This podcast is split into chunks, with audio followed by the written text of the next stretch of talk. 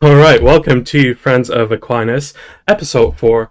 I feel truly honored to welcome onto the show Dr. E. Michael Jones, best-selling Catholic author, lecturer, and editor of Culture Wars magazine, and a highly influential intellectual within the dissident right right-wing sphere. Dr. Jones, welcome. Thank you. Good to be here.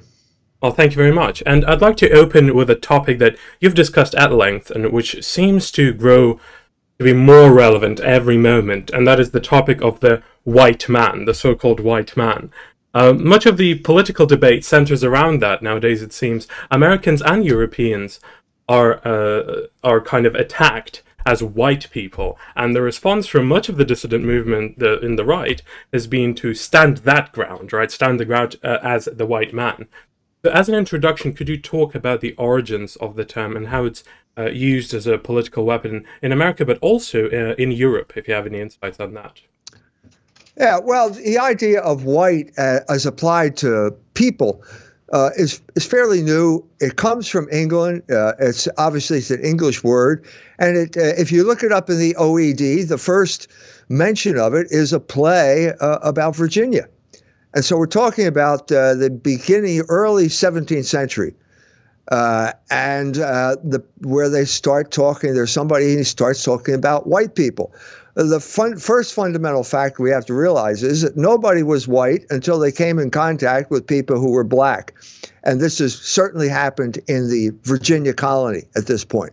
Uh, the the workforce was uh, half or composed of uh, indentured servant, servants, servants, indentured slaves, like the uh, the prisoners, the Jacobites from Scotland, uh, and African slaves. And in order to divide the workforce, the uh, British col- colonialists p- uh, put labels on them, namely white and black, so that they wouldn't associate, so they wouldn't get together and create wages, uh, uh ask for demands higher wages. In other words, have a unified workforce. Oh, that's where it began. It only has relevance to British colonies, and the United States was one of them. Uh, because you have, and it only has relevance uh, to America w- largely in the South, where most of the black slaves were. But over a period of time, it became uh, more and more important. Uh, and what you had eventually was a conflict in America between two regions. Uh, it's called the Civil War, the North and the South, uh, where you had basically two competing paradigms of identity. Uh, in the nor- in the South, you had, uh, as I said, black and white. There was a large number of black slaves. Certain c- counties and places, Alabama, the whites were completely outnumbered uh, by a larger black population. But in the North, you had a different story, and these were largely immigrants from uh, Europe. Uh, and over the course of the 19th century, huge numbers of Europeans came to the United States, uh, and largely from Germany, Ireland at the middle of the 19th century, and then toward the end of the 19th century, you had Russian, uh, Poland, uh, Italy, South, Southern Europe. And what you had basically was two different paradigms of ethnic identity. We're talking about identity now. Mm-hmm. So in the North, uh, you had cities like Chicago, Philadelphia, uh, Boston, uh, the book I wrote about this is called The Slaughter of Cities Urban Renewal as Ethnic Cleansing, where basically you had co- ethnic colonies. So you had Chinatown, obviously that's China, Germantown, Poletown, uh, Jewtown, uh, and so on and so forth. Every city had these type of things. You had Dago Hill in um, in St. Louis uh, you had ethnic colonies, and these people uh, basically spoke their native language, lived with each other, and were sort of at odds with the America at large. Okay, so the, the, crucial the crucial turning point in this regard came in 1954. The Supreme Court comes down with a decision called Brown versus School Board, which says that segregation is illegal. Now, segregation only existed in the South; it did not exist in the North. You had you had, if you want to call it, ethnic self-segregation in cities in the north. Whereas if some, if a Czech, uh, if a German moved into Cicero, which is a Czech neighborhood, the, the, the Czechs would uh, throw rocks through his windows and drive him out of town because it was just an exclusively German operation. And what happened with, uh, at the same time that you have basically this black and white decision being fostered by the federal government as two terms of identity. You have a book coming out called Protestant Catholic Jew. Uh, which is about a theory called the triple melting pot, which says basically that after three generations in America, no matter where you come from, uh, you end up uh, assimilating into one of three ethnic groups based on religion Protestant, Catholic, and Jew. And so America is a lot like Yugoslavia, where you had three ethnic groups Serb, Croat, and Muslim. These two paradigms are competing to this day. To this day, I get into arguments with white boys like Jared Taylor, uh, uh, Frodi Midjord in Norway, and uh, various other people. Okay. And what happened over this period of time is that uh, uh, ethnic identity uh, in Europe uh, evaporated. Uh, but, but if by that we mean the religious basis for ethnic identity. So what you had uh, as, after 500 years of Protestantism, Protestantism evaporated. Now we still have a Church of England, uh, but it doesn't have a whole lot of effect on uh, people's uh, behavior, as far as I can tell. Uh, what happened in Scandinavia is even more dramatic. So Frodi Midjord is a Norwegian. He was baptized a Lutheran, and as he became when he became an adult, the Lutheran Church was disestablished. And so what you had was a massive identity crisis at this point uh, uh, in Europe corresponding to a massive migration crisis, which was orchestrated by, by the Jews uh, using the uh, disruption in the Middle East wars that the United States created as the, the cause, uh, weaponizing that migration. And you had people who simply, because they lost their identity, they had to come up with identity and they started identifying themselves as white. Well, I, I kept t- sounding Frodi. Uh, the same thing happened in Croatia a guy I knew who was a Croat. Well, Croat means you're Catholic. Well, if you abandon the Catholic faith, what's your identity? Well, he became a white guy. So this this is the crisis that happened across the board, and now you got people who are identifying this way. Now this this is this is tragic. I, am talking about. Let's go to an event like Charlottesville, the protest. Uh, mayor, there's all kinds of shady things going on here. Uh, I just saw today a link saying that there were Ukrainian Nazis involved in Charlottesville, so it was probably a setup. Okay, but anyway, these guys they show up. They're, they they are basically Protestants who don't go to church anymore. Now they consider themselves white, and because they consider themselves white, they walk right into a trap because now, just as in the 19th century, the, these terms have always had value judgments appended to them. So in the 19th century, if you were in the South, white was good and black was bad. In the 21st century, if you live in America, white is bad and black is good. It's all a form of some type of social engineering. These are pseudo identities that are forms of social engineering and psychological warfare, and they got weaponized at Charlottesville, where basically uh, the white boys got uh, thought they were peaceful demonstrators. They got lured into a trap, and basically, um, Richard Spencer handed out spears, and he told them to charge the machine gun nest. The machine gun nest in this instance was the uh, legal system. Uh, a Jewish lady I, I, I, this, if I tell you the way she describes herself, uh, it'll be reason for you to get banned. So I'm not going to say it. It's in the article. But anyway, she filed all kinds of lawsuits against these guys. Uh, we have, uh, so during this period of time, uh, just as the white uh, black paradigm is rising, you have in many ways the collapse of the triple melting pot paradigm. If by triple melting pot you mean three equal groups Protestant, Catholic, Jew, the main group being the Protestant group, that group has uh, suffered significant loss of power. The Jewish group has arisen in power to the point where they now have Jewish privilege. And so they now can just uh, attack anyone with impunity, uh, anyone they don't like with impunity. That's what happened after Charlottesville. And the key uh, factor here is the term white. If mm. they can, if they can, uh, if they can uh, put that label on you, you're done. You're cooked, because white means white supremacy. That's exactly what it means, and that's exactly what happened uh, what. Uh, St. Louis. We went through this orgy. The same thing happened in England, where uh, a certain group of people wanted to tear down statues. Yes.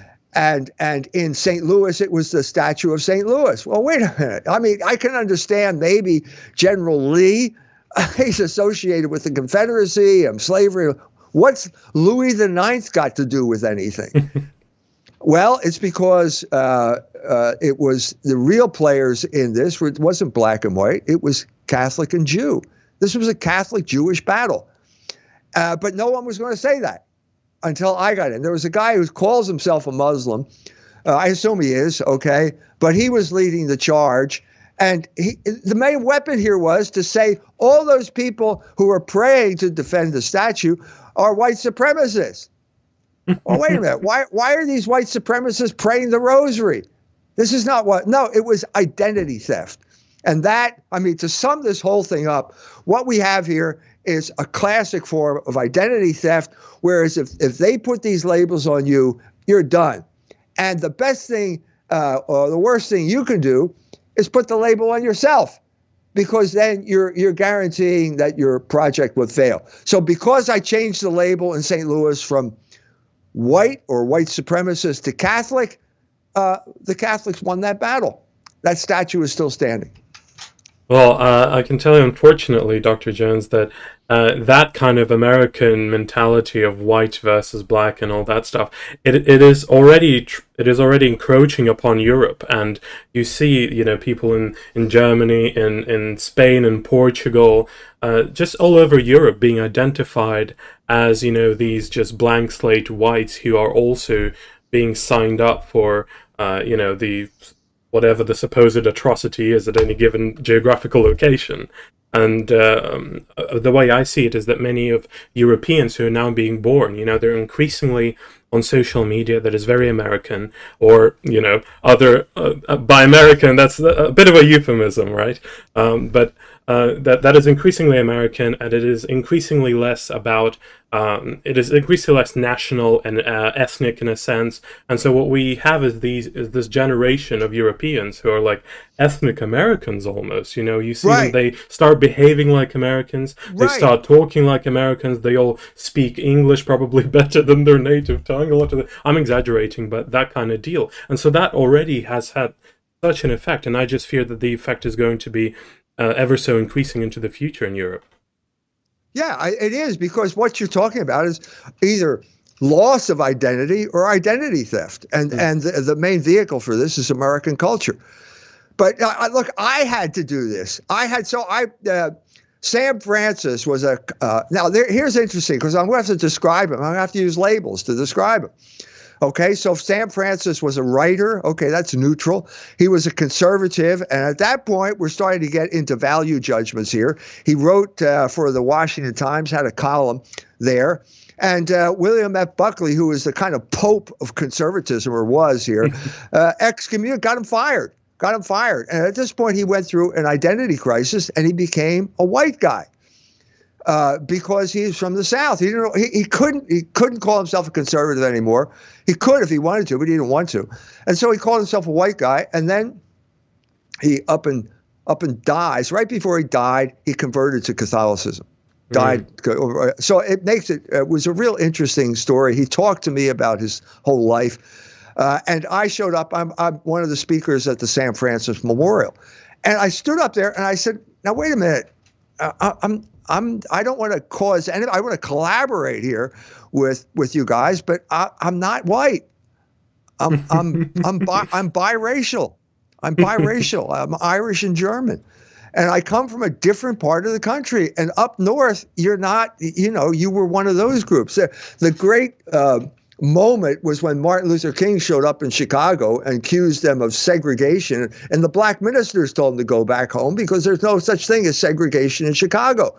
So one his assistant said, down south, you was either black or white. You wasn't none of this Polish or Irish or any of that. Well, up that, that's right. Uh, so up north, I'm trying to explain to them that I'm. It's different.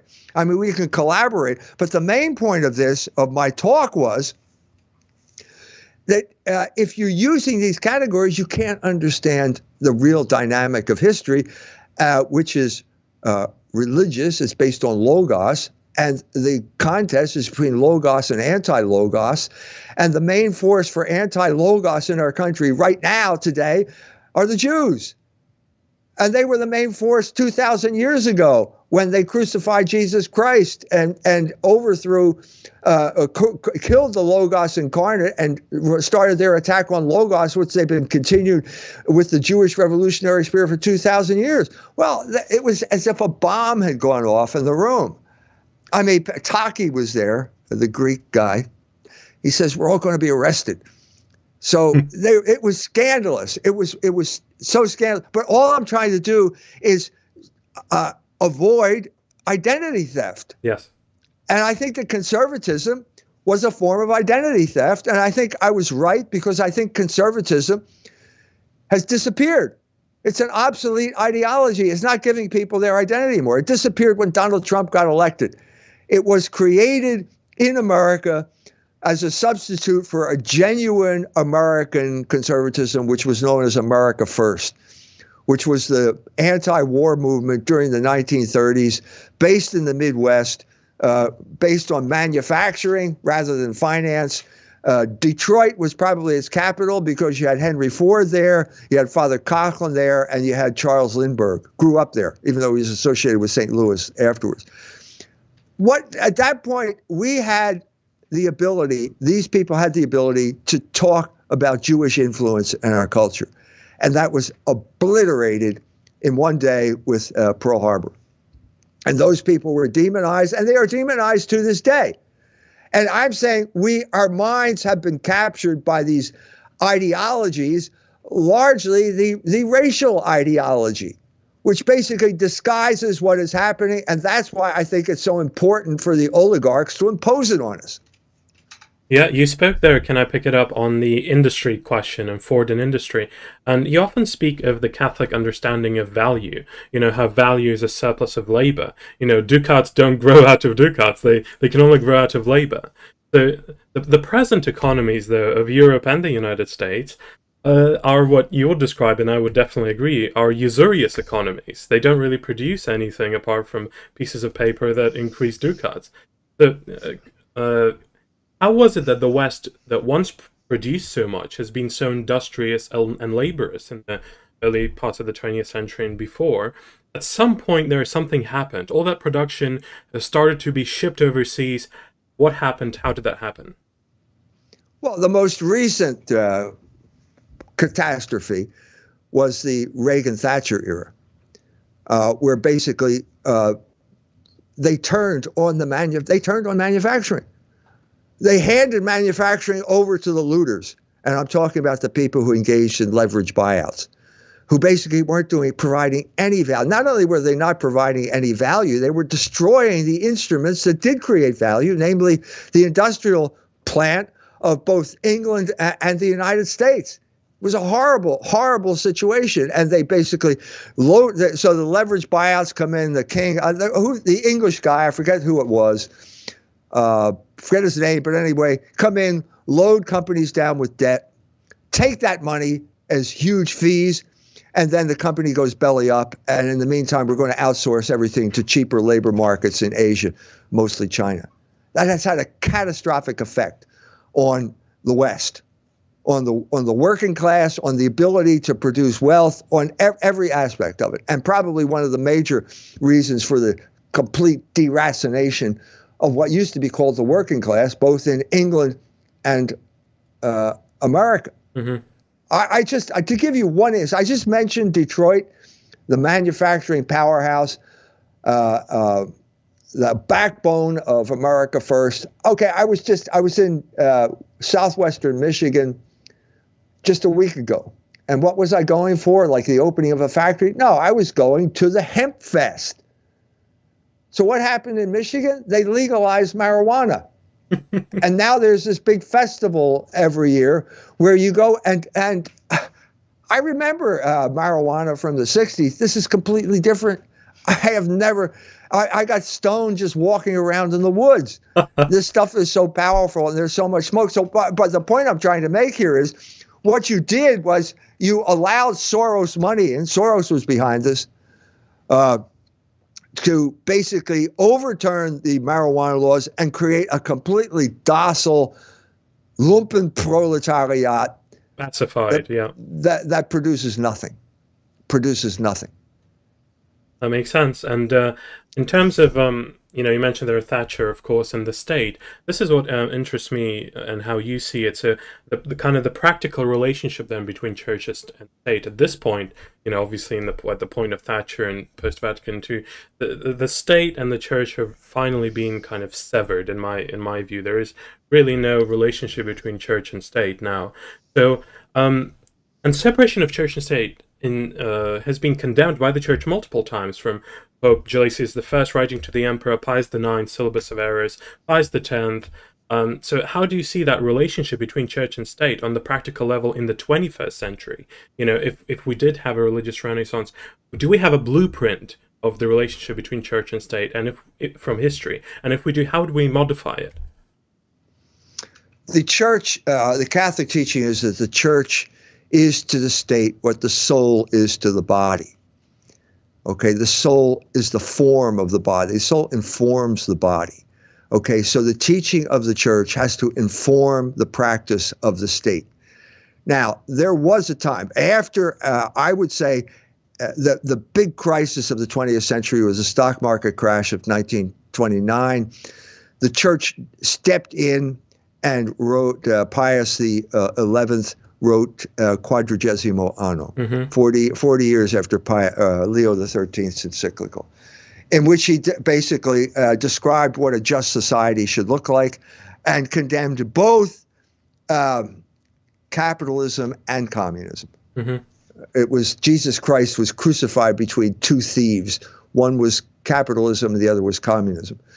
Uh, communism or socialism in England is the reaction that, that the state takes after it's been abused by capitalism. Capitalism leads to socialism, leads to communism. So if you want the the uh, th- this was real because I remember as a child, uh, my f- my friend uh, would his father would go to meetings run by Jesuits in Philadelphia, where they would discuss. Uh, they would. He was uh, the labor steward for the uh, factory where he worked, and they would sit down with uh, management and they would talk about how they could collaborate so that everybody works, makes out better.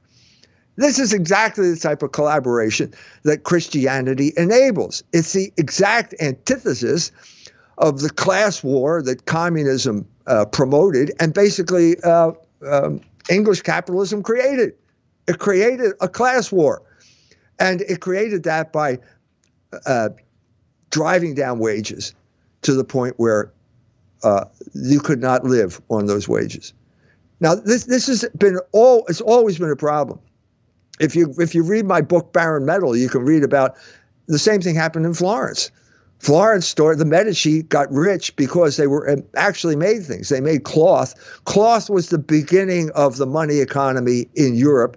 It was the beginning of great advances in bookkeeping. Double entry bookkeeping created, was created in Italy, basically so that the, the, the Italians and the Germans could uh, could do commerce without carrying big bags of gold around. Uh, this is the type of thing that arose, but the problem is always the same. Every country, it's always the same. As soon as some guy like the Medici gets rich, they take their money and they start lending it out at usury. And at that point, the whole mm-hmm. system contracts and then it collapses. That's what happened in England uh, after the Napoleonic Wars, uh, when the Rothschilds, when Nathan uh, Rothschild got established over the course of the 19th century, you had the same story over and over again of the uh, upper class, the aristocracy in England, just full of pride in the British Empire. They conquered Napoleon, and I want to build a really big house out in the country because I own lots of land, but I don't have any money. I know I'll go to the Jew and I'll borrow money. And that's exactly what happened. So the classic example was the Churchill family, uh, where Randolph Churchill uh, uh, dies. First of all, he's got to find an American wife because they're running out of money. So he goes to America and finds Jenny and brings her back. But he keeps borrowing money, and he ends up dying uh, 60,000 pounds in debt to Natty Rothschild. Over the course of the 19th century, that's exactly what happened to the aristocracy. They all went into debt, and the Jews took over their property. And they had, by the end of the century, I think 40% of the Almanach de Gotha, in other words, people who have titles in England, don't have property because they all lost it because of debt, because they did not produce things. Now, some of them did. Some of them were smart enough to get into the factory business and create factories and put their wealth to work, and and they they made money. The rest of them went into debt. That's exactly what happened in in America during the Reagan era. The, they, they wanted uh, the, this also corresponds to the rise of Jewish power in the United States. The battle be, was between Main Street, which is Detroit, and Wall Street, which is New York, which is Jewish. Hmm. And Main Street believed in manufacturing, and Wall Street believed in allow, getting your ducats to copulate faster than Laban's ewes and rams. And the result was the Jewish takeover of American culture during this period of time. You spoke there of the uh, Reagan era, and uh, once again, I want to kind of bring it back to the 21st century and see what we can uh, see what your outlook is. So, what is your assessment of the modern or uh, current leaders of Europe? I'm, to, I'm, you know, I'm thinking Trudeau, Boris Johnson, Merkel, Macron, Zelensky. You know, somehow they all feel alike to me. Yeah, somehow, why. somehow they have the same foul stench coming yeah, from all of them. Why. The stench yeah, well, of globalism. Who are they at heart? Well, what are their they're, goals? They're all puppets of of uh, of the World Economic Forum. Klaus Schwab let the cat out of the bag in one of those videos. It's on YouTube. In one of those videos, he said, "Yes, we've uh, we've been uh, uh promoting these young leaders, and uh, uh, and one of them is uh, Prime Minister Trudeau and Macron. He named all of these people who are all puppets of the oligarchs. Well, thanks, Klaus. I, am I'm sure Macron and Trudeau were really happy about that. No, it's a tragedy. Uh, basically, this is the problem. That was the crisis in France. That was what led to the yellow vest crisis. That Macron, every country in the world has the same problem. You have representatives, elective representatives, who represent the interests of the oligarchs and they don't represent the interests of their own people. That is classic. Canada has the worst dictator in the world right now, Justin Trudeau. It's uh, appalling what this man is doing there, you know? Uh, so, to, on the other side of the coin, uh, who's the only light that I can see here, aside from Vladimir Putin, is uh, Mr. Orban, Viktor Orban in Hungary. Now, he the last election, Viktor Orban went toe to toe with George Soros. George mm. Soros is a Hungarian Jew. Uh, he spent enormous amounts of money in, in Hungary, and the Hungarian people, God bless them, they stood up and elected Orban because Orban, they understand that Orban represents the interest of the Hungarian people. That's the simple equation. That's the same equation. That's the same issue throughout the entire world. I just, uh, my contact in Australia, uh, uh, they were, you know, the Australians, you know, they're, they're, there was a penal colony. You know, they, they, yep. they stole Trevelyan's corn and they ended up when the ship, uh, the, the prison ship, got bound for Botany Bay.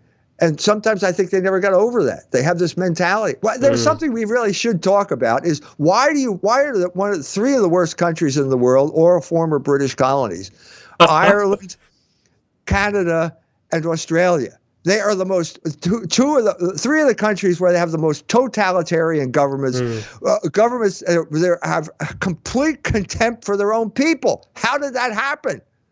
Is it is, is it uh, the colonial mentality that they had for being so longer, so long under English rule? I don't know. But my Australian friend stood up. Everybody's com- political convention stood up and he said the main issue is representative government. Our government does not represent our interests. Everybody who they were called apathetic before that, and they suddenly stood up and cheered. That's the issue. That's the issue that we have to we have to pursue in the United States now you're seeing the demise of the empire uh, yes. in things like uh, like Roe versus Wade. The abortion decision is probably going to be overturned.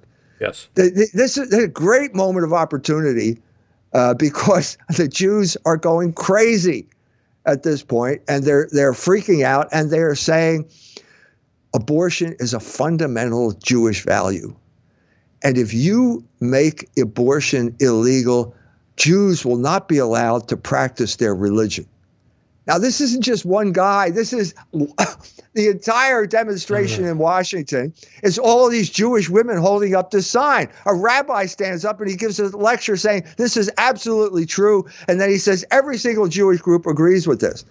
Well, what you're really saying is that with Roe versus Wade, the abortion decision of 1973, the Jews imposed their religion on everybody in the United States of America.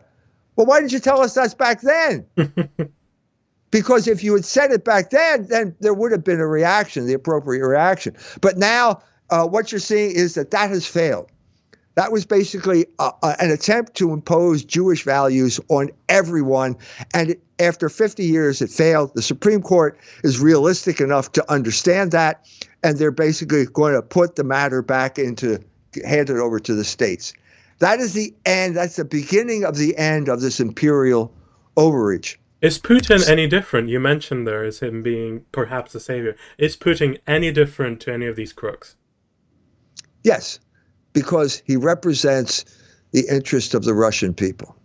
He is a he is a Russian patriot, and in that sense, he's like Orban, who is a Hungarian patriot. What we need are people who will represent their own people, and not be adversaries whose job is to cripple and control their own people. What do you, I mean, look at the state of Michigan. You got three women running the state, and now it's, uh, they're promoting marijuana and conspiracies. The FBI was going to kidnap the governor and uh, or the the uh, Michigan. These are people who see the people of the state of Michigan as their enemy. We, we can't go on electing people who perceive their own people as their enemy. And what is the main reason they get elected? It's Jewish money. It's AIPAC. Well, Dr. It's, Jones, it's, perhaps many of those people don't even view uh, Americans or the English or the Germans as their own people because they belong to a certain other demographic of people. Could that be also right. the case? That is that is exactly the case. Like Zelensky, so, I think that is yeah, the prime right. example right now. He's right. sending I mean, Ukrainians over to die by their thousands. He doesn't care, and why would that be? I wonder. Yeah, because as even Tacitus said that that these people only uh, they only respect their own ethnic group. They don't have any concern for the common good. The modern era began when Napoleon went to the so-called Sanhedrin in France and said, Are you willing to support France? And they said, Sure, we are. Jusqu'à la mort. uh, unto death, we will support. It took about five minutes to realize that as soon as Napoleon emancipated the Jews, they started preying on the French people. This, he, when he came back from the Battle of Jena, he comes into Strasbourg. He's getting nothing complaints from the but from the French, who are saying the Jews are exploiting us now the Jews view us as game, fair, fair game for their for their exploitation.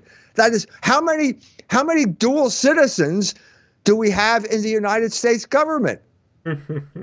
how about how about uh, how about Jonathan Pollard, the greatest traitor in the history of the United States? Okay, Trump is doing everything within his power to basically do whatever the Jews want. And so Sheldon Adelson is a big contributor. He's a big casino magnate. And Sheldon tells him, I want Jonathan Pollard free. Now, the entire military uh, intelligence establishment was dead set against this because of the damage he did. Trump springs him. What happens then? Sheldon Adelson sends his private jet, picks up Jonathan Pollard, flies him to Israel, and who meets him at the bottom of the tar uh, on the tarmac? Benjamin Netanyahu as, as a hero. This man is a Jewish hero because he betrayed the United States of America. And then he goes on to give a speech two weeks later in which he said, It's the duty of every Jew to betray the country he lives in. Well, we're supposed to ignore this, uh, like pretend like polite people don't bring this type of stuff up. Well, this is the problem. This is precisely the problem because that group of people who only represent their own interest has created a government that simply does not represent its people. It's that simple. Mm. And that's a problem because of the reach of the American empire. It has become a worldwide problem and certainly a problem in Europe. Certainly a problem in Europe. Mm. The classic example being Germany where they've been subjected to ruthless social engineering at the hands of Jews who came there after the war intent on vengeance and basically crippled the German psyche. So now you have Germans like Olaf Scholz, this kind of zombie who is just sleepwalking uh, to war with uh, against Russia. This is completely against the interest of the German people. It was obvious that the main one of the main reasons for uh, get, igniting a war in the Ukraine was to cut Germany off from Russian energy, which mm. is hmm. precisely what they did. Indeed. Precisely what they did. Germans turned off the pipeline themselves. This is crazy. But you this is the pattern that has been established. You have this loyalty to some type of oligarchic elite that is de- determined to destroy you. This is crazy. Yeah, and to kind of try to run away from this insanity with uh, all these insane wars of nation building and uh, destruction of anything that, that, that moves in the right direction. I'd like to appeal back to history and take a look at when, uh, you know, the church leading Europe, a unified Europe and, and united Europe by the church, led it into uh, wars against a common enemy. And I would like to address the period of the First Crusades uh, as a as a backdrop very quickly we have of course the uh, the kind of a, a, renaissance in terms of not not yet the renaissance but a renaissance of a church thinking that church must be independent. This is where uh, this movement comes along. The church must be independent. The state must not uh, have an overbearing influence on the church. The opposite must be true. The church must lead the european uh, monarchs uh, you know, into a brighter future effectively. And what the church at that point said, look, can you stop killing yourself over pieces of land that you have claims on? Instead, could you please come together and um, into into this uh, holy army, shall we say, and go and fight for the holy land of God for the pilgrims. What is your assessment of that period leading up to the First Crusade and the First Crusade in general? What impact did it have on on the shape of Europe and the Church? Oh, uh, first of all, it created uh, fractional reserve banking because those those knights. Uh, this is a period where if you wanted to uh, take money, you had a big bag of gold. If you wanted to do commerce, you had to go to fairs and carry bags of gold uh, and you had to have knights to protect you and so on and so mm-hmm. forth. And suddenly they realized, look, I will. Uh, you've got a branch in uh, over there. I will put my gold here. You give me a piece of paper, and then I'll hand the piece of paper in over there, and that way I won't be robbed by pirates. So that was one of the uh, great uh, benefits that came from this. But what you're talking about is a period. Let's look uh, go back a couple centuries, and you have Europe simply being pillaged. Yes one way or the other by one group or another. So in the south, it's the Saracens. They're constantly under attack by Muslim pirates and Muslim invasions. Uh, in the north, it's the Vikings. Uh, and civilization is just struggling to emerge from this uh, because every time you know the harvest is ready, these Vikings show up and burn everything down. And You got to run into a castle, and, and it's terrible. You know. Yes. Finally, with with the the Middle Ages, uh, with the uh, certainly by the 13th century, you have the emergence of cities and the power in these cities rather than simply in isolated monasteries or castles. And suddenly you have a, a huge uh, outpouring of, of culture. Uh, in in Paris, it was uh, the basically the uh, adoption of Aristotle uh, Greek uh, thought, logos, starts to flow into the academy, and you have people like Aquinas reading Averroes, uh, which is uh, uh, the translation, the Arabic reception of of Aquinas, and mm-hmm. coming to unheard of breakthroughs. So, uh, just to get this is also manifested in art, probably manifested in art even better. This is the time of Giotto and Giotto, uh, Giotto and Aquinas are almost contemporaries. And I'm saying that Giotto understood what Aquinas did a complete revolution in aesthetics away from Platonism. Away from Platonism, because Platonism uh, had constricted thought, aesthetic thought, for centuries. He was a very influential creature, uh, uh, figure. And basically, he was saying that uh, the mind imposed categories on reality. And to some extent, that's true. Like a temple. What's a temple? A Greek temple. It's basically geometrical figures imposed in stone. Okay, triangles, circles, squares, and you put them yes. together, and you have this combination of of matter and form that is, is powerful. Okay, there's no question it's powerful, but it's constricting, and it's not necessary anymore because uh, Plato didn't know about the incarnation. And if there is an incarnation, then there's a much more sophisticated way of dealing it, and you start to look to nature, and the form arises out of nature. So instead of existence, uh, uh, essence being imposed on existence, existence is the cause of essence. Existence calls forth essence. Well, that's a complete revolution. Aquinas said that. It was Aquinas' metaphysics, a revolution in aesthetics that Giotto manifested.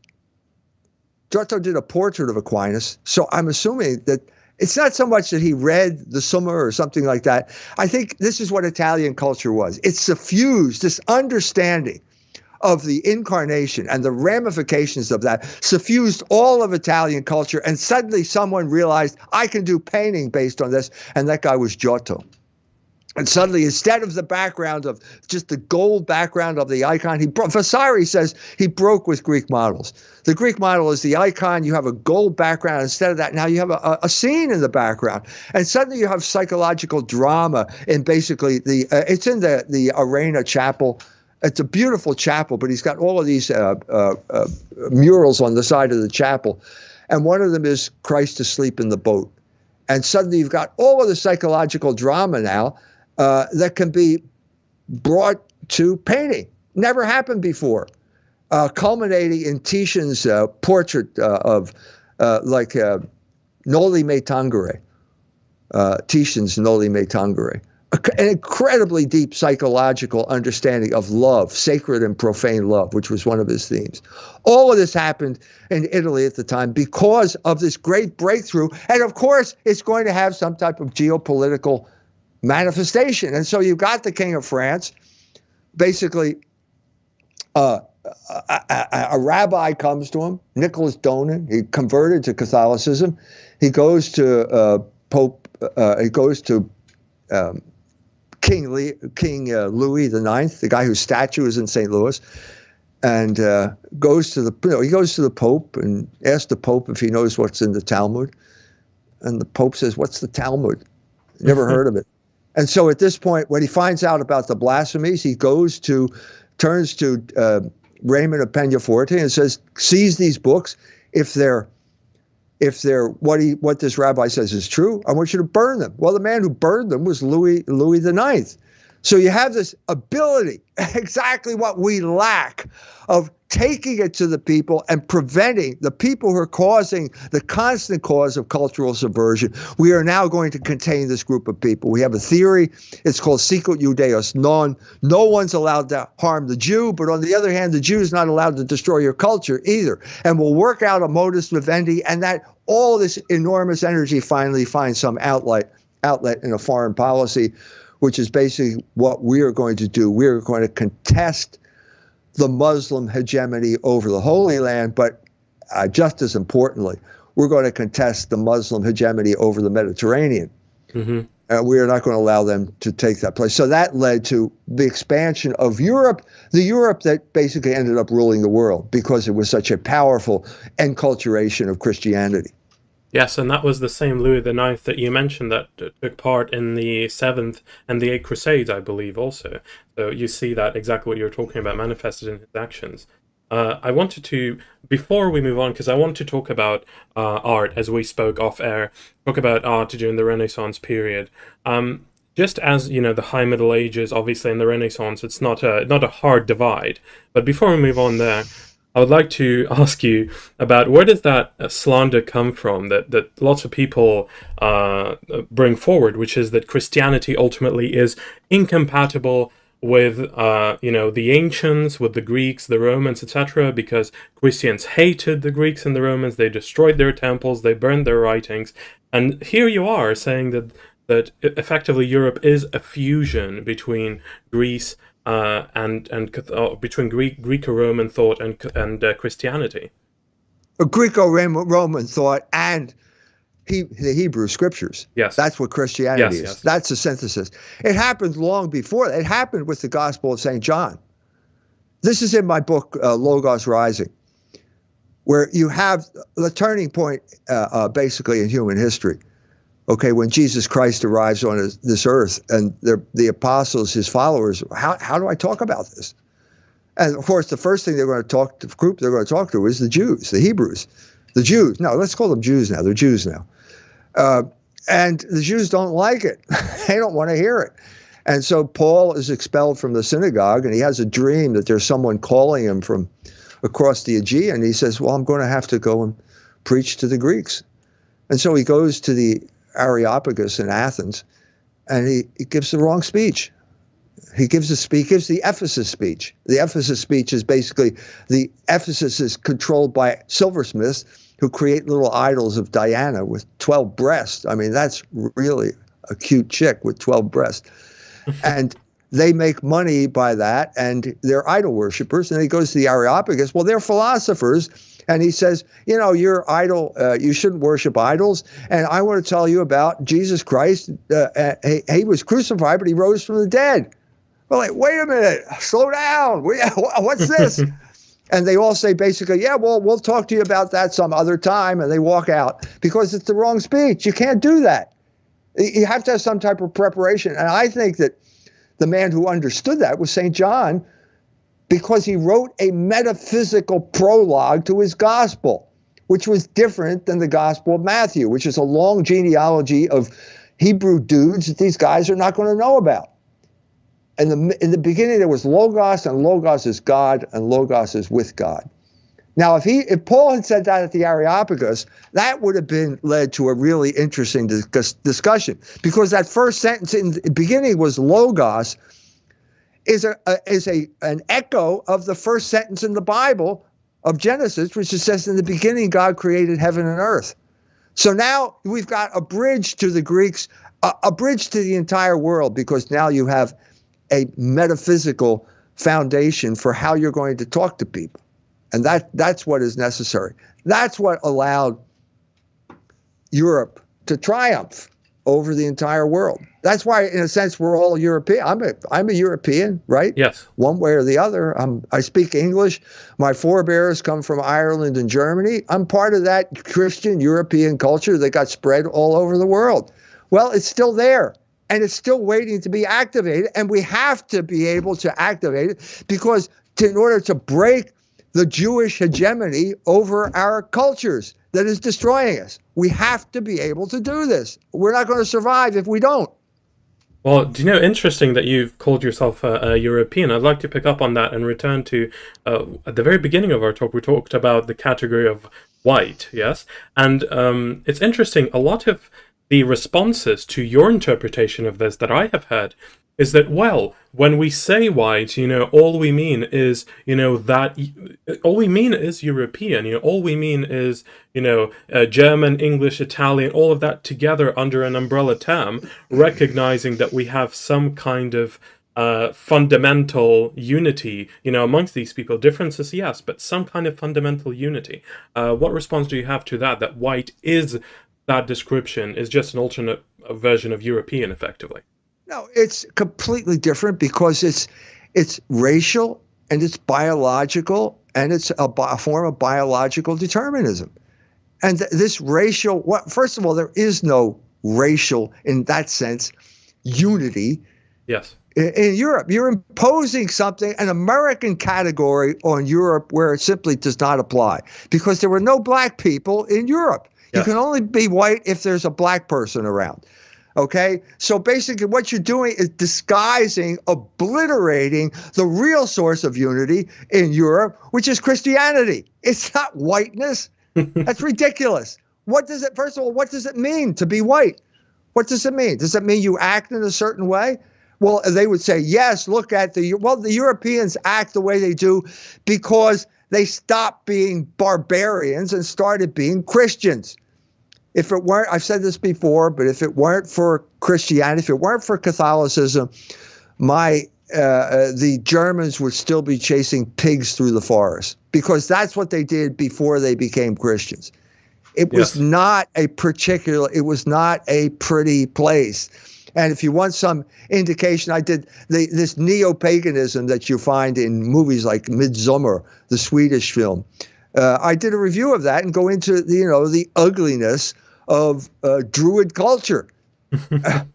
they had to break. It was it was the people of Ireland were given the courage, they were given the the dignity to break with Druid culture and establish monasteries because of the liberating effect of Catholicism. And now you have, oh, thank God, the Irish. Oh, they're going back like the, the dog returning to its vomit. They're going back to the vomit of paganism and they're celebrating Beltane and they're painting themselves blue and jumping up and down. it's enough to make a grown man cry. Yeah, well, yeah. If we, if you know, if I didn't laugh, I would cry. But uh, can I uh, bring it back then to um, something that we've talked about uh, off air, which is art? So can we pick up from uh, wherever you want, Middle Ages, the late Middle Ages, and how how it develops into what we know as the Renaissance and how the art develops uh, during that period. We already talked about the perspective, right, where the icon went from this two-dimensional golden background to this more dramatic uh, uh, painting of perspective, right, including perspective. How did Italy? How was Italy transforming? How was art transforming? How did Christianity impact that? Okay, so what is art? Art is mimesis. This is Aristotle's term. He understood it. It's never going to be anything else but mimesis, which is art is imitation of nature. And so, over this period of time in Europe, in Italy specifically, you had incredible advances in technique that would allow you to imitate nature. And I've already mentioned Giotto as the beginning of this. And so, at a certain point, you get uh, uh just a, a culture that would build on the achievements of past generations and achieved unprecedented ability to imitate nature, the realistic pictures of the sort no one had ever seen before in human history. Okay, now there's a problem here, uh, and the problem comes with the human form, in particular the female form. Yes. Uh, you uh, you can get very good at painting the female body, and uh, uh this is mimesis, but it, it's so good that you can have, because of fallen human nature, concupiscence kicks in, and this could become an occasion of sin. And if there's one guy who understood this, it was Titian. He's in Venice at this time. His best friend, uh, Arezzo, is a kind of con man poet. He was a hugely important figure, literary figure at the time. Uh, and he was also Europe's first pornographer. What are the years by, we're talking about? we're talking about the uh, the the 16th century. Yes. Heading toward uh, like the time of the um, the the, the time that uh, the Reformation is starting in in Germany, yes. up in Germany. And that, there's a crucial uh, connection here too. So you have uh, so We, we have the printing press. Okay, we have uh, uh, basically the ability now to do woodcuts and put them in books. You'll print the book, the woodcut will be printed, and there are all sorts of pornographic drawings in palaces, in rooms that are not open to the public. And you can send, and so basically what Arezzo did was collect a lot of these from the Palazzo de Te and put them in uh, obscene poetry and obscene pictures, and he published the book. Well, Titian's watching this happening. He understands what's going on, and he, he is Titian's artwork is a kind of allegory of this. I already mentioned uh, Noli Me Tangere. If you look at its basic, if we can't, we don't have the picture here. A picture's worth a thousand words. But basically, Jesus Christ is standing there. He's risen from the dead. There is Mary Magdalene, and her hand is reaching out, and it's pretty clear her hand is reaching for Christ's genitals. Okay, and this would be a natural thing to do because you want union with the beloved, and the most obvious form of union is sexual union. And Christ has his hand, and he puts his hand, deflects that hand, and at that point, her eyes rise up and look at Christ's eyes. So you have this sublimation of sexual desire into some type of higher form of love, uh, sacred love. This is an incredibly profound psychological statement here. I showed it to a Muslim lady I knew, and she didn't have a clue because they don't have any sophistication when it comes to understanding pictures. She thought I just had a dirty mind. I think that was that was her conclusion. But anyway, this is what this is what uh, we're now having a crisis here. Uh, we can see this crisis because it can very quickly tend toward pornography. And at this point, you know, it's 1525, German mercenaries basically sack Rome. And uh, they not only sack Rome, they have take their horses and they stable their horses in the Sistine Chapel. which Michelangelo had just painted, and they have never seen this type of thing. These are German Protestants who have a grudge against Rome to begin with. And I'm saying they went back to Rome and they started saying, You wouldn't believe what I saw in a chapel. Now, they were many ways right because there were cardinals at the time, including uh, uh, uh, Federico Borromeo, who thought that that chapel was the drawings, the nude figures were inappropriate for a chapel. Uh, in another context, it might be okay. And then on top of that, that you have Charon and the river Styx. What gospel is that in? Uh, so you have all of this kind of pagan and all this type of stuff. It was a huge controversy among the cardinals at that time. And uh, so you can imagine what basically uh, illiterate German mercenaries are going to think. And so what you have at the same time, the pornography is arising in Italy. You have iconoclasm breaking out in the Germanic countries. And now there's going to be a crisis because what are these religious images uh, worthwhile or are they just uh, temptations, occasions of sin? And at this point, the church had to step in. This is the time of the Council of Trent. And basically, the church rescued art. Yes. From the iconoclast. I mean, they were wrecking, wrecking buildings. What happened to, to the cathedral in Antwerp? Is, uh, uh, uh, you'll, you'll, pardon the expression, but it was English hooligans and Calvinists and Anabaptists who basically wrecked the cathedral. And they swept northeast and they wrecked basically every church they could find. And this is a, a serious crisis. And the church steps in and says, draws the line, and basically says there is a purpose to art. Uh, it can increase devotion, and we should not throw the baby out with the bathwater. And the the man who embodied this was Rubens, uh, who yes. actually was the genius, who was the epitome of the counter Renaissance and the the power, the Catholic power behind the Catholic the uh, counter Renaissance, which is basically, okay, well, you're going to take stained glass windows out. Well, we'll show you, and we'll do something like uh, the Baroque uh, yes. Uh, church.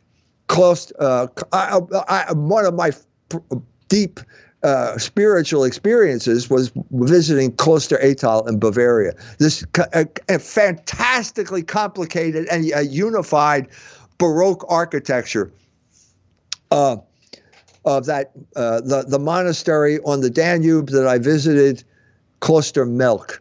Take just Google that. Google the library. Google the church at Kloster Melk, and you know what I'm talking about. This incredible, and it saved art. And we had this outburst of art uh, the, in music, uh, just the, the culmination. Yes. I, I, don't know where. I mean, I'm saying that Rubens is the epitome of how the Catholic Church saved the art world and and prevented uh, both pornography and iconoclasm from yes. destroying it. Yes, the Counter Reformation is uh, one of the one of the rescuing periods of the church, and I must I must agree with you. Uh, well, I don't know what how you rank about the Baroque, uh, let's say, uh, up against something like the the Gothic, you know, the earlier period. Some say that the the Gothic style is is a purer and a more Catholic style, but they also say that uh, ultimately the the style of the Counter Reformation, the Baroque style, is also quintessentially Catholic. I don't know where you stand on, on one versus the other, purely on uh, on your uh, taste grounds. I, it's, it's I, I am not talking about taste. I don't. Yes. I don't. This is not a matter of taste. This is a matter of aesthetics, which is objective. Yes. And I'm saying you can. I, I mean, look, there is a development here. Okay, I mean, basically, if you're talking about architecture, it's you have two pillars and a beam, and that's a temple. You have two pillars and, a, and an arch, and that's a Romanesque church. And you have two pillars and a vault, and that's a Gothic cathedral. So there's a, a technological development yes. that's going on here. But the the achievement of the of the Gothic, this kind of soaring style, where suddenly you the heavens are opened up to you uh, uh, that's a great achievement. That's that's very spiritual, but I mean, the the great achievement here is that the Catholic Church is not exhausted by one style. Yes, and and the, exuberance of the Baroque is basically the exuberance of a world of, of a of a church that is opening up to the entire world, and real we can deal with it we can deal with this whole thing. We can deal with sending ships over to America. We can we're we are just really full of confidence because of the faith. And this is a, a, a really great expression of the exuberance of our faith. It's exuberant. That's the only word I keep saying this word yes. over and over again, but that's the word that, that, that is used to describe that. It's it's like what is the essence of beauty? It's unity in mul- that's Wordsworth's, uh, not Wordsworth, Coleridge formulation. He was right. He was a genius in that regard. That's what it is. It's never going to be anything else. And where do you get that sense of absolutely crazy multiplicity? And yet it's all unified at the same time. So the more uh, multiplicity you have and the more unity you have, the more beauty you have. And so the more exuberant you are, the greater the beauty. That that's that's what I'm saying here. Yes, and uh, how do you compare that exuberance to uh, what we have today in terms of you know post World War II architecture and, and art? Well, yeah, that's that's that's the problem. That's the problem. So, so the, obviously, it's after World War One. It's clear that the church is not in charge of anything. That even countries that are nominally Catholic are really not thinking in a Catholic way. And so as a result, they're going to be prey to ideologies. And the, the ideology at that post World War post war period was the machine. They were just fascinated by this mechanistic universe that they had inherited from Newton and other people like that. And so they started creating buildings that were machines. And that's precisely the word that Walter Gropius used. It was an apartment building, was a Wohnmaschine. It was a machine for living in. And uh, I, I, dealt with that. But so there was this kind of a kind of radical simplification, going back to the old ge- geometry, uh, basically of of the Greek temple. It, it's pretty clear. It's just squares, you know, and and it, it, a, a, repudiation of all of the decoration uh, that made uh, Baroque architecture or the Beaux Arts in in France so appealing uh, and then it was promoted. Uh, the, the, it really came into its own after World War II.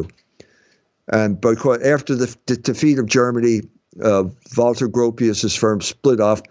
One of his guys went to Moscow and he went to Harvard. And between the two of them, Bauhaus spread all over the world as the kind of uh, materialist.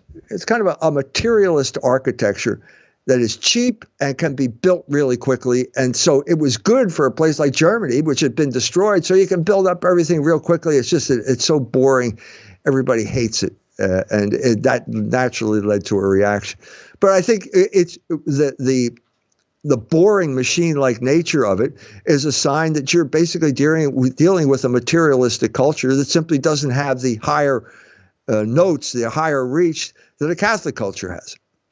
Yes, I would I would say that it is uh, subconscious and a, a, conscious rejection of just the old world, whatever whatever we have had left of you know the old world of of um, you know, let's say throne and altar of any kind of uh, you know Catholicity, Christianity of the church. It's it's a total repudiation of that, both subconscious and not say conscious. People people would just uh, say, "Do you know what? The old world, screw it. It has led us to World War One, World War Two. They're deeply mistaken, but uh, I believe that's partially what what also happened there." Um, yeah, I think so too, and I think the Vatican too imposed it on the church. I've yes. done a lot. Uh, I, have read. I recently read uh, Peter Seewald's uh, biography of Ratzinger, and I've been thinking a lot about Ratzinger and the role that he played uh, in imposing these narratives on the Catholic Church through the Second Vatican Council. Yes. I'm working on a book on that right now. You're, or you can read my review of uh, Seewald's book in the next issue of Culture Wars. Uh, and what I think it had a devastating effect, and I'm you basically because Ratzinger uh, internalized the commands of his oppressors, and I'm I mean the Americans here, the Americans who imposed ruthless social engineering on the German people uh, when Ratzinger was an impressionable young man and uh, he accepted it. He accepted that narrative, and he, he f- there was a group of people in Germany that uh, simply didn't want to deal with the past anymore. They felt that they were guilty. Uh, uh, that that the that the, the, the if they continued to dwell on the past, that everyone would just be wallowing in guilt. So let's make a break with the past. This is the type of rhetoric that you would find in uh, Gaudium et Spes. Uh, Ratzinger was the man who basically orchestrated the overthrow of Ottaviani's preliminary documents. He had been brought to the council by Cardinal Frings, who was an old man at that time, who couldn't, who was blind, couldn't basically do anything other than be a mouthpiece for Joseph Ratzinger, who was the theological wunderkind and he uh, the Vatican II was his, his masterwork, and it turns out that it didn't have the effect. The implementation.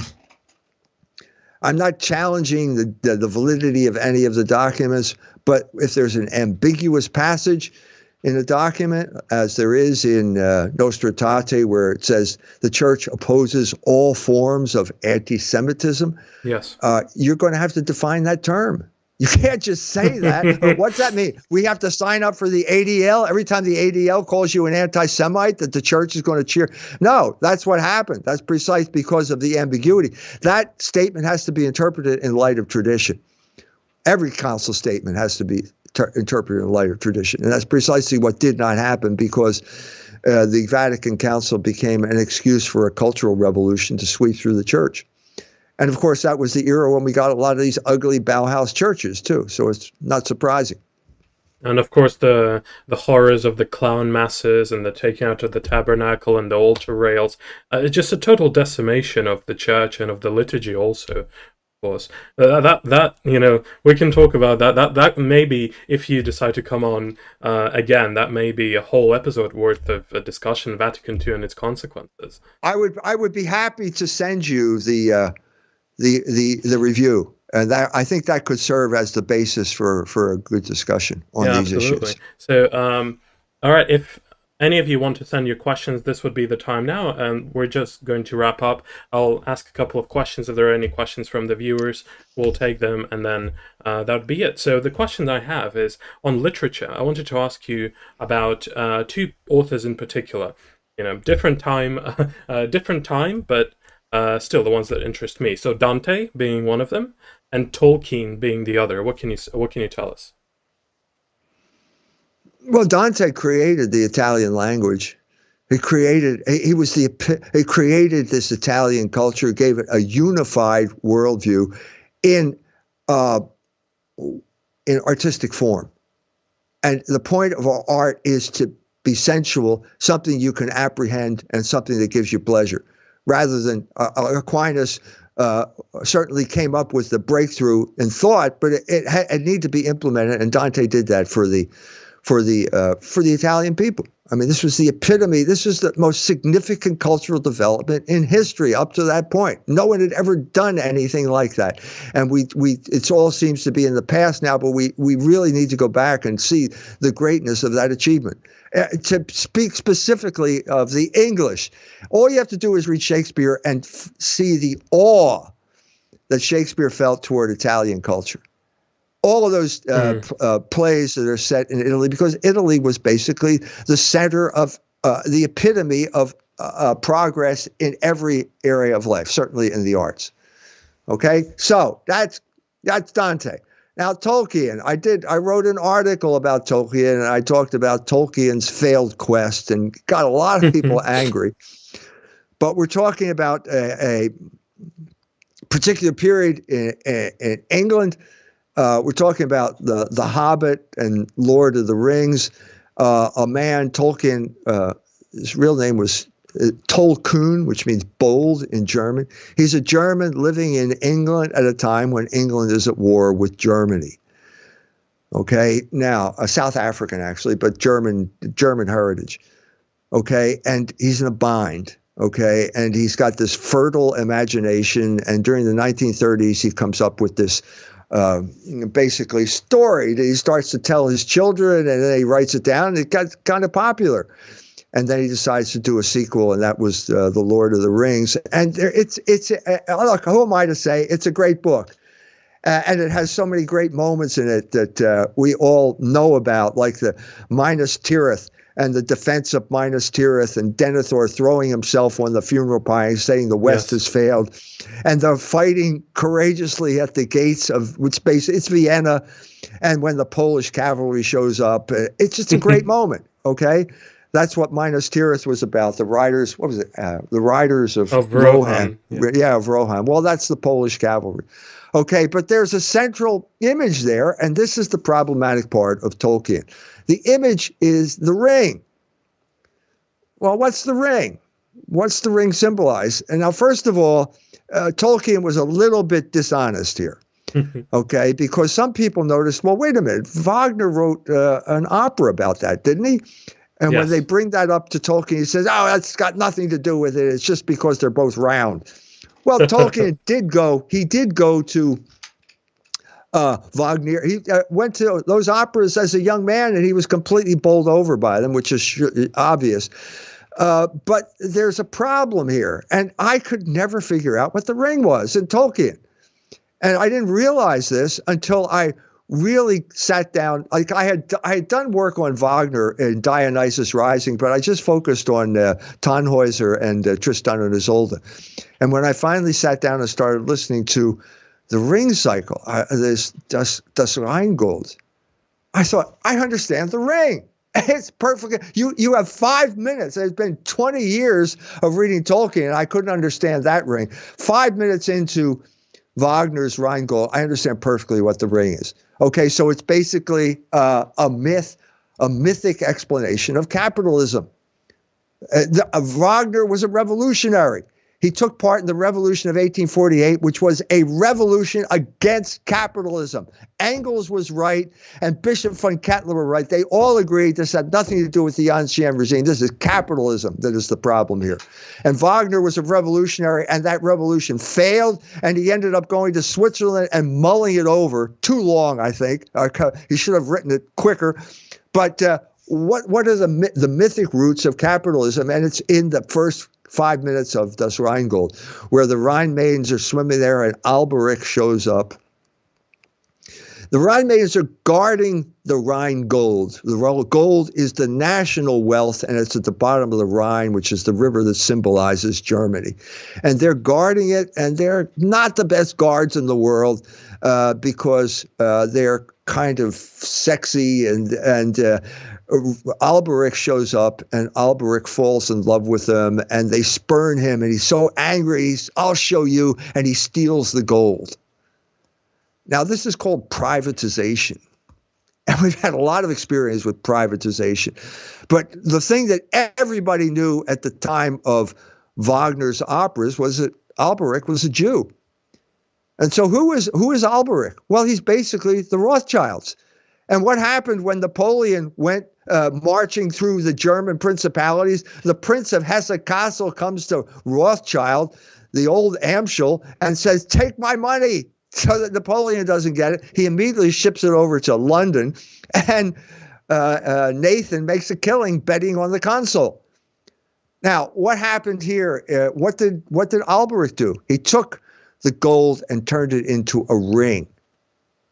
He took, so this is the gold standard. I, I don't want to be really crude and literal here, but it's the gold standard where, okay, I'm going to put the ring, I'm going to put the gold in the bank, and I will lend it to you at usurious interest. And that's how Alberich enslaves everyone. So he's got all these little dwarves. They're tinkering away. You can hear the little hammers banging on gold in the basement there.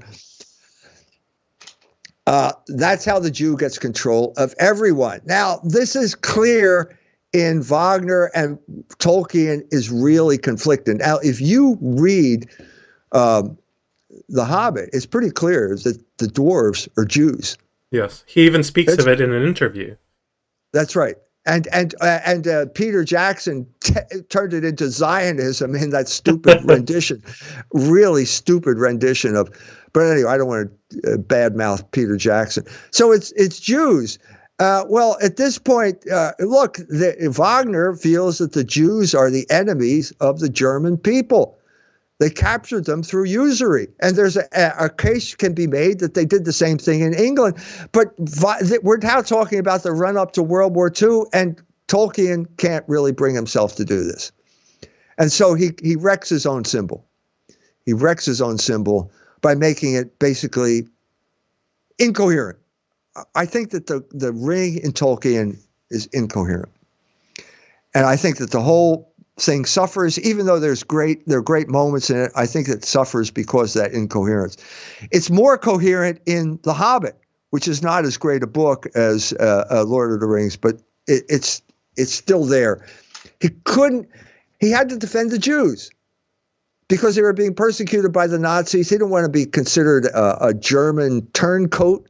You know, he he wanted to be considered a loyal member of the British Empire. He was a don at Oxford, and so he compromised his art to be respectable. That's my take on Tolkien. Something I want to to connect it with this idea that um, uh, you spoke about, which is today, you know, the the foot soldiers of the regime. The latest craze is the homosexual. Yes, that is the foot soldier of today's regime. And uh, uh to do with Tolkien, you know, there's this throughout the books and even the films. This this relationship develops, of course, between Sam and Frodo, and they are really inseparable. And they go through war, they go through destruction, death, everything for years and years, and then they come back and they have this, uh, you know, inseparable bond between each other. And what you have is, you know, the modern perverted, uh, uh basically Jew mind taking this story of of true paternalistic. Uh, kind of love and care for each other through war, and they basically turn it, try to turn it into a homosexual story. What's your take on that? On these articles no, that, saying, "Look at Frodo and Sam no, that's outrageous. That's projection. That's yes. that's that's their dirty mind projecting their own dirty mind on something that's not there. Tolkien was very clear. He said that what what's, what did the term Batman mean? In uh, I was Kaiser Bill's Batman. It was your servant basically, and and uh, officers had servants, and they were loyal people. And that's the that was Sam Gamgee. It was his Batman in uh, in World War One and he just thought that the, this was Little England. That uh, the, the Shire is Little England, the same thing that uh, uh, Chesterton talked about. Uh, valorized the little guys who are being. Uh, it's the same thing hap- happening now. It's like the little uh, the, the the white people over here who are demonized because uh, they're not on board because the, the certain groups hate them and they want to destroy them.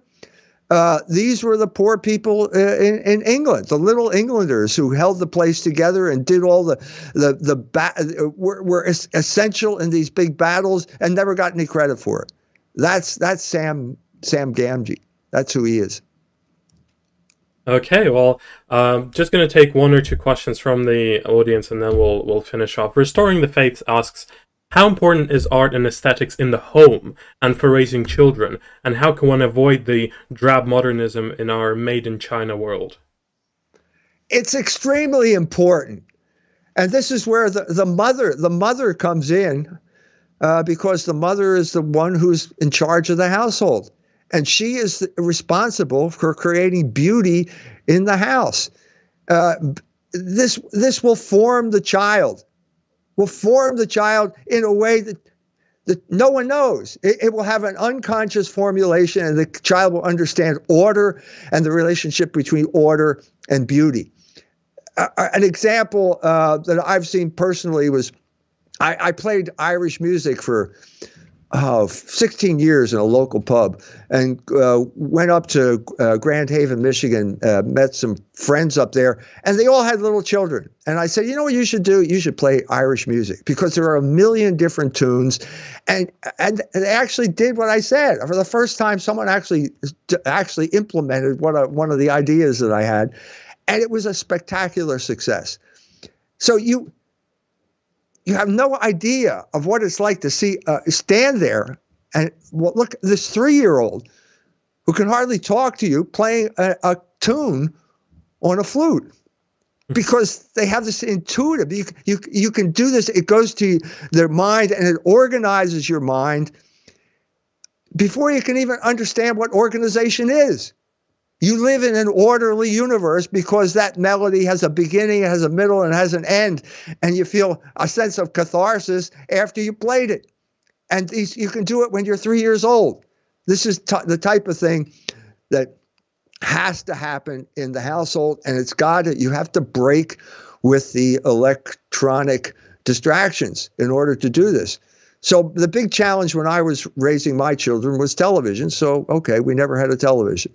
And I, unfortunately, I came late uh, to music. I played in a rock band in Germany in the 70s, and I played folk music.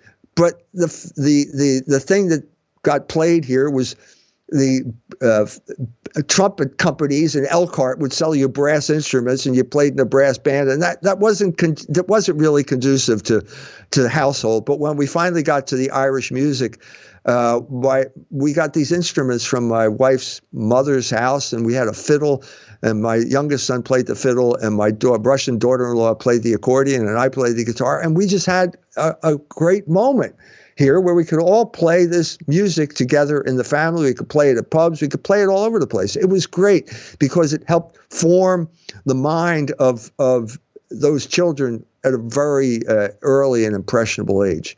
So they're just two examples I'm telling you about how important art is, is basic in basically creating, forming your children and using the household as a way of uh, making them understand uh, beauty and order.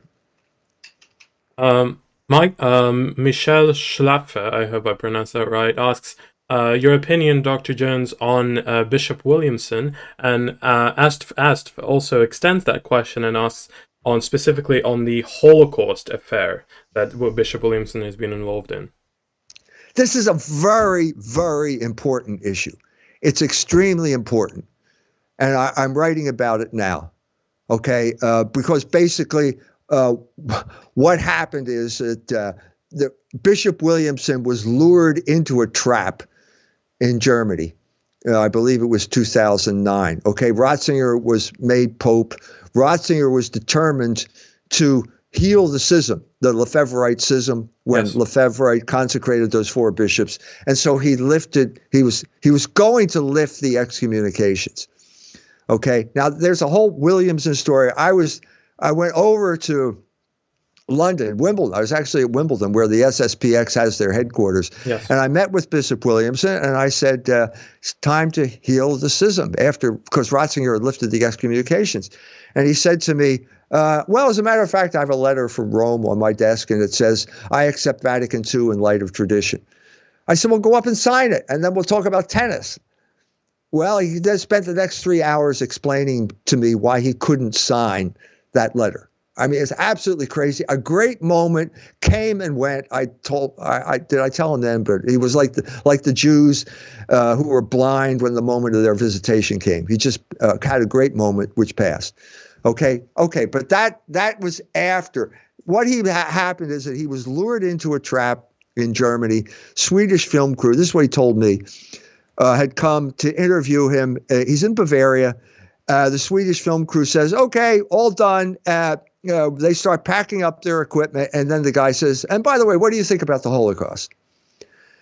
And Williamson at that point says, "Well, I think maybe three hundred thousand Jews died." And at that point, he broke the law uh, in Germany. It's bad law, but he broke it, and uh, that was in the can. Okay, the Swedes were involved in a plot here against the church. So as soon as the word gets out that they're going to lift the excommunications, they release uh, the tape, and then the press goes crazy. And basically, uh, headlines are uh, Pope Benedict allows Holocaust denier in back into the church. that was the headline. Now, this is uh, the Holocaust. The Holocaust is I'm writing a book on the Holocaust narrative. It was part of the social engineering that took place after World War II. It's been weaponized, it's a weapon. And it got wielded as a weapon, and the papacy of Benedict never recovered. And it never recovered because he could not deal with the term. Okay, now, if I, let's go back to what I said about St. Louis. If I tried to debate uh, that uh, conflict on racial terms, I would have lost. The church at this point should have said, Well, uh, excuse me, but what is Holocaust denial? Would you explain that to me? Uh, I, as far as I can tell, it was created by this Jewish lady by the name of Debbie Lipstadt at the Coca Cola University in Georgia as a way of covering over the fact that uh, the Jews could no longer defend their story anymore. So they had to make it illegal. And then that led to the Irving trial and so on and so forth. This yes. is a lady who's made a career out of basically uh, beating David Irving in a libel suit. Okay, so the church should have said, "Well, wait a minute. Uh, what I, am not sure what you mean by Holocaust denial. It is certainly not a Catholic term. The Catholic Church cannot pronounce infallibly on the number of people who died in World War II, and they should. There's uh, there's no reason why we should. So what's your next? What's the next question? Uh, this has nothing to do with lifting the excommunication. Instead, you had the uh, Father Lombardi, the worst press secretary in the history of the Catholic Church, stumbling all over himself, trying to say, "No, no, we're not Holocaust deniers. No, we." It was a, a disaster.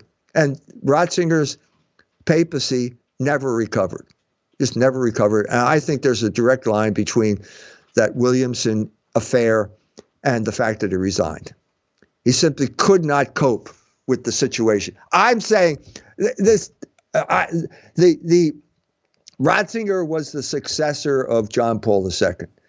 John Paul II was elected to deal with the situation and the situation at that point was communism, and Poland was a communist country. And he went there courageously uh, to Warsaw in June of 1979 and uh, basically declared war on atheistic materialism and won. And I know now that basically Ratzinger was chosen as a successor to do the same thing with Germany, to deal with the German problem. Do you know what the German problem is? Uh, check out the Synod. Check hmm. out the syn- synod, their Synodal Weg in Germany, and you'll know what the German problem is. You're talking about the complete collapse of sexual morality in Germany, uh, something that I had a front row seat to when I was a teacher there in the 70s. So I, I'm saying that the, what Ratzinger this is crazy, I know, but what Ratzinger should have done is deal with the issues in Germany, which is basically guilt, the Holocaust, and that whole constellation of basically social engineering that had been imposed on Germany by the Americans after World War II. He didn't do it. Because he didn't do it, it came back and it destroyed him. And uh, honestly, Dr. Jones, I think that uh, it doesn't just, that situation doesn't just bind the church, it, it permeates everything, literally politics, our morality, the way we see ourselves, until we can honestly deal with World War One, World War Two, Nuremberg, until we can speak honestly about what happened and these issues, we will never liberate ourselves from this prison. Amen, brother. I agree with you. I mean, look look at the Canadian thing for God's sake. It's a trucker protest, and what's Trudeau do? Oh, they're Nazis and, and the Jewish the Jewish lady uh, uh, uh, member of parliament stands up and says honk honk means Heil Hitler. Everything everything has to get related to the Holocaust. And everything, and Ratzinger at the Second Vatican Council basically imposed the Holocaust narrative on the church, and it came back and it destroyed him because he couldn't articulate what was really going on. What is the latest work? What what what kind of latest work you're working on? So in the Cultures magazine or your books, what can we expect from you in terms of topics and?